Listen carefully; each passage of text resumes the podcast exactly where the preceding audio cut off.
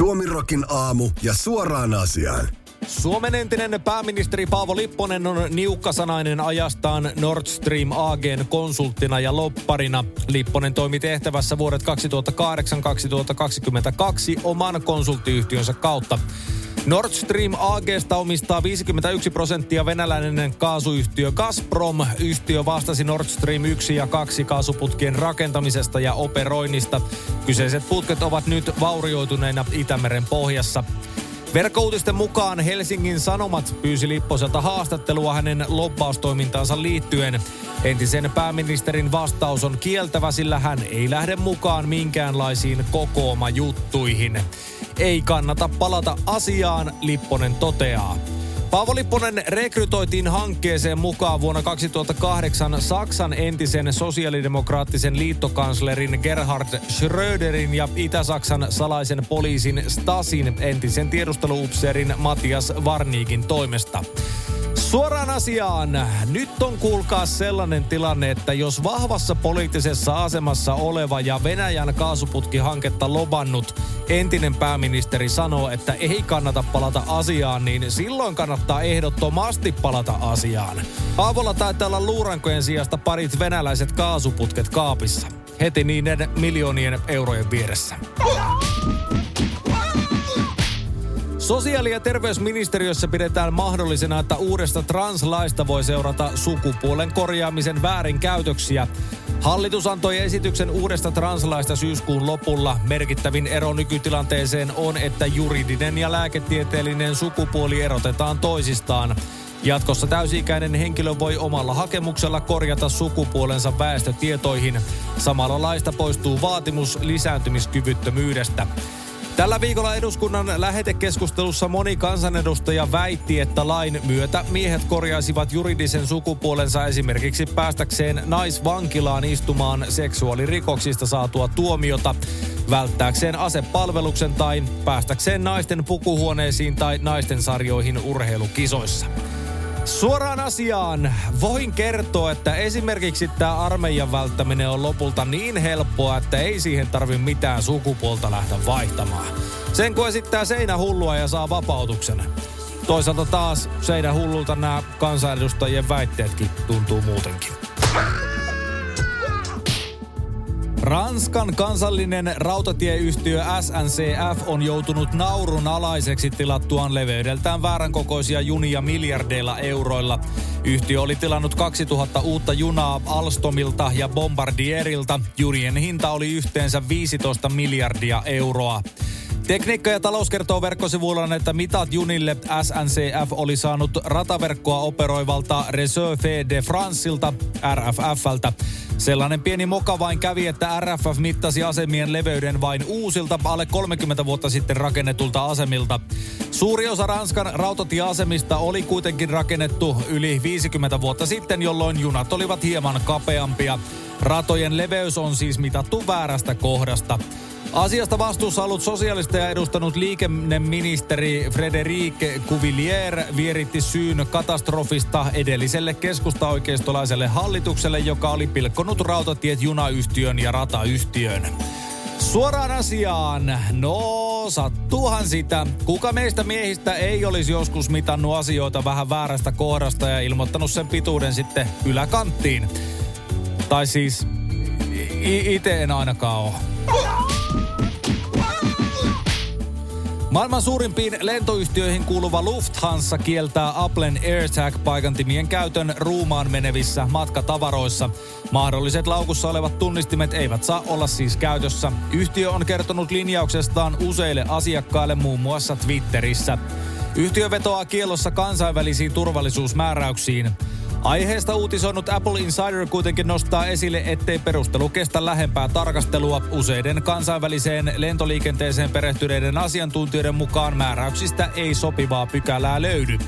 Kriitikot ovatkin tuoneet esille, että todellinen syy saattaa liittyä siihen, että AirTagit luonnollisesti mahdollistavat matkalaukkujen todellisen sijainnin seuraamisen. Lentoliikenteen ruuhkaannuttua lentoyhtiöt ovat hukanneet matkalaukkuja aiempaa enemmän. Kesällä monet purkivat sosiaalisessa mediassa kiukkuaan, kun lentoyhtiö kertoi laukkujen sijainnista yhtä ja Applen paikannus toista. Suoraan asiaan. Onhan se nyt kiusallista, jos sanotaan, että ne laukut on Pariisissa, mutta AirTag näyttää, että ne pyörii vieläkin karusellissa Helsinki-Vantaan lentoasemalla. Vähän niin kuin aviomies sanoisi, että on työpalaverissa, mutta AirTag näyttää, että se pyörii kavereiden kanssa karusellissa Helsinki-Vantaan lentoasemalla. Matkatoimisto Deturin rahojen palautukset perutuista matkoista ja yhtiön maksamatta jääneistä hotelleista laahaavat edelleen, kertoo Iltalehti. Lehteen yhteyttä ottanut lukija kertoo odottavansa edelleen rahojaan Deturin kautta ostetusta matkasta. Hän varasi matkan 18. syyskuuta ja vain viisi päivää myöhemmin yhtiö ilmoitti verkkosivullaan keskeyttävänsä toimintansa loppuvuodeksi. Detur on sen jälkeen painunut maan alle. Tein saman tien reklamaation ja yritin soittaa Deturille. Sinne ei saa yhteyttä millään tavoin, ei sähköpostitse tai puhelimitse. Monet ystäväni ovat samassa tilanteessa, lukija kertoo. Detur kertoi kaksi viikkoa sitten verkkosivullaan uudelleen järjestelevänsä liiketoimintaansa. Yrityksen mukaan tämä on tarpeen, koska viime vuosien haasteet ovat tehneet toiminnasta vaikeaa. Samaan aikaan kilpailu- ja kuluttajavirasto tiedotti selvittävänsä Deturin toimia, sillä yhtiö ei ole antanut riittäviä ja luotettavia tietoja tilanteestaan. Suoraan asiaan. Näyttäisi siis siltä, että Detur on maan alle painuttuaan buukannut viimeisen matkansa. Ja se on suoraan maan keskipisteeseen. Jules Vernäki oli ylpeä.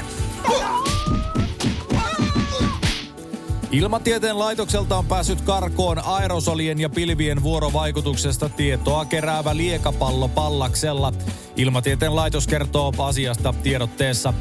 Maanantaina 10. lokakuuta tutkijat tekivät normaalia liekapallomittausta. Noin 20-kiloisen halkaisijaltaan 8 metrin kokoisen liekapallon avulla nostettiin 300-400 metrin korkeuteen 10 kilon painoinen kuorma. Palloa kannatellut naru kuitenkin katkesi epäonnisesti ja pallo mittalaitteineen lensi matkoihinsa ilmavirran mukana. Liekapallo liittyy mittauskampanjaan, jossa Ilmatieteen laitos tutkii yhteistyössä vierailevien kansainvälisten tutkijaryhmien kanssa aerosolihiukkasten ilmastovaikutuksia Pallaksen tutkimusasemalla. Ilmatieteen laitoksen mukaan kaikenlaiset havainnot pallosta ovat tervetulleita. Pallon löytäjä saa 500 euroa, jos myös pallon vaijerilla kiinnitetyt mittauslaitteet palautetaan takaisin. Suoraan asiaan. Jos on jotakin lapsuudesta oppinut, niin silloin kun heliumilla täytetty pallo lähtee taivaalle, niin se ei tule sieltä kyllä koskaan alas. Jonkun pitäisi kertoa tämä myös ilmatieteen laitokselle, mutta silleen nätisti, ettei vaan mieli pahotu. Yhdysvaltalainen avaruusalan yritys SpaceX kertoi keskiviikkona, että se on varannut kuun ympäri tehtävän matkan yhdysvaltaismiljardööri Dennis Titolle. Matkaa aiotaan tehdä yhtiön uudella Starship-aluksella. Asiasta uutisoi Iltalehti. Matka ei ole Titon ensimmäinen. Mies matkasi kansainväliselle avaruusasemalle jo vuonna 2001 ja suunnittelee nyt noin viikon mittaista tutkimusmatkaa kuuhun vaimonsa Akikon kanssa. SpaceXn Starship-aluksen miehistö- ja rahtiohjelmista vastaava johtaja Artie Matthews kertoo, että mahdollisuus varata yksityislentoja on osa yrityksen tavoitetta mahdollistaa lentoyhtiön kaltainen matkustaminen avaruuteen. SpaceXn toimitusjohtaja Elon Musk on sanonut suorittavansa Starship-aluksen koelaukaisuja pelkillä satelliiteilla ennen miehitettyjä lentoja. Tämän jälkeen miehitetyt lennot kuuhun voisivat alkaa. Suoraan asiaan. Sehän tästä vielä puuttuu, että suomalaiset Malagan ja Pattajan viinaturistit varaa kohta lomalentoja kuuhun. Siellä sitten valitetaan, kun missään ei pääse laulamaan suomalaista karaokea, eikä mistään saa Karjalan paistia tai lihapullia ja muussia. Mutta Sakke Kuosmanen ja Frederik siellä on kuitenkin jostain syystä keikalla. Venäjän presidentin Vladimir Putinin ja Turkin presidentin Recep Tayyip Erdoganin on määrä tavata tänään Kasakstanin pääkaupungissa Astanassa. Asiasta kertoo STT. Kremlin ulkopoliittisen edustajan mukaan Erdogan saattaa joutua välittäjäksi Ukrainan sodassa ja ehdottaa neuvotteluja Turkissa. Turkki ei ole liittynyt mukaan länsimaiden Venäjä-pakotteisiin. Se on jo kahdesti isännöinyt Ukrainan ja Venäjän välisiä neuvotteluja mukaan lukien Venäjän ulkoministerin Sergei Lavrovin ja Ukrainan ulkoministerin Dmitro Kuleban kohtaamisen maaliskuussa. Suoraan asiaan. Suomerokin aamusaamien tietojen mukaan Venäjän ja Turkin presidenttien välinen kohtaaminen on joutunut vastatuuleen jo reippaasti ennen sen ajan kohtaa. Syy siihen on se, että mistään suunnasta Turkkia ei ole löytynyt tarpeeksi isoa pöytää, jonka ääreen kaksi maailman suurimpiin kuuluvaa mulkkua mahtuisi palaveraamaan. Kokoomuksen puheenjohtaja Petteri Orpo on joutunut sosiaalisessa mediassa naurunalaiseksi sekä suorastaan tyrmistyksen alaiseksi syytettyään syyskuun lopulla tapahtuneesta pieleen menneestä TV-esiintymisestään Sanna Marinia ja Annika Saarikkoa. Pääministeri Marin ja valtiovarainministeri Saarikko tylyttivät kokoomuksen puheenjohtaja Petteri Orpoa syyskuussa Ylen A-Talkissa. Studiossa keskusteltiin budjettiriihen tuloksista ja mahdollisista säästökohteista. Orpo nosti esiin vaikutuksiltaan pienet kaasuautotuet, avustajakulut ja kosteikkoviljelyt, mikä huvitti Marinia. Pystyt Petteri parempaan, Marin sanoi ja luonnehti Orpon puheenvuoroa lystikkääksi.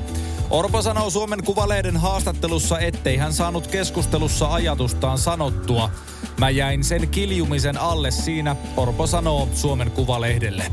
Suoraan asiaan. On jotenkin hellyttävää, että vuonna 2022 meillä on Galluppeja hallitsevan puolueen puheenjohtajana mies, joka pitää näin tiukasti kiinni 1970-lukulaisesta ajatusmaailmasta. Miehet jyrähtää ja naiset kiljuu. Voitaisiko siellä kokoomuksessa vaikka vaihtaa tämä lumihiutalle pois johdosta ja ottaa siihen joku oikeasti tässä ajassa kiinni oleva kaveri tilalle? Itse ajavista autoista on povattu tulevaisuuden liikkumisen suurta muutosta, mutta toistaiseksi näyttää siltä, ettei tuo tulevaisuus saavu vielä pitkään aikaan. Isoihin investointeihin ja niillä saatuihin vähäisiin tuotoksiin syventyi uutistoimisto Bloomberg ja Suomessa asiasta kertoo kauppalehti. Bloombergin mukaan esimerkiksi robottitakseja on tarjolla hyvin vähän ja nekin vähät liikkuvat Yhdysvalloissa aurinkovyöhykkeellä eli alueilla, joissa pääsääntöisesti paistaa aurinko. Tämä johtuu siitä, etteivät autot toimi, jos sää muuttuu puolipilvistä haastavammaksi. Sään lisäksi ongelmia autoille tuottavat esimerkiksi rakennustyömaat, eläimet, liikennekartiot, suojatievalvojat ja suojaamattomat käännökset vasemmalle, eli käännökset, joissa autojen pitää väistää vastaan tulijoita. Suoraan asiaan. Tämähän on niin kuin lukis listaa Suomen surkeimman kuskin uuden tuotantokauden kässäristä. Ei siinä. Tiedän myös tyyppejä, jotka eivät osaa kääntyä vasemmalle, vaan heille pitää sanoa vänkärin penkiltä, että tänne päin tai sinne päin. Että nyt tietää ainakin, että mistä se tekoäly on siihen auton repästy. Suomi rokin aamuja keskelle köljä. Ja ehkä vähän siihen siivuunkin pikkasen.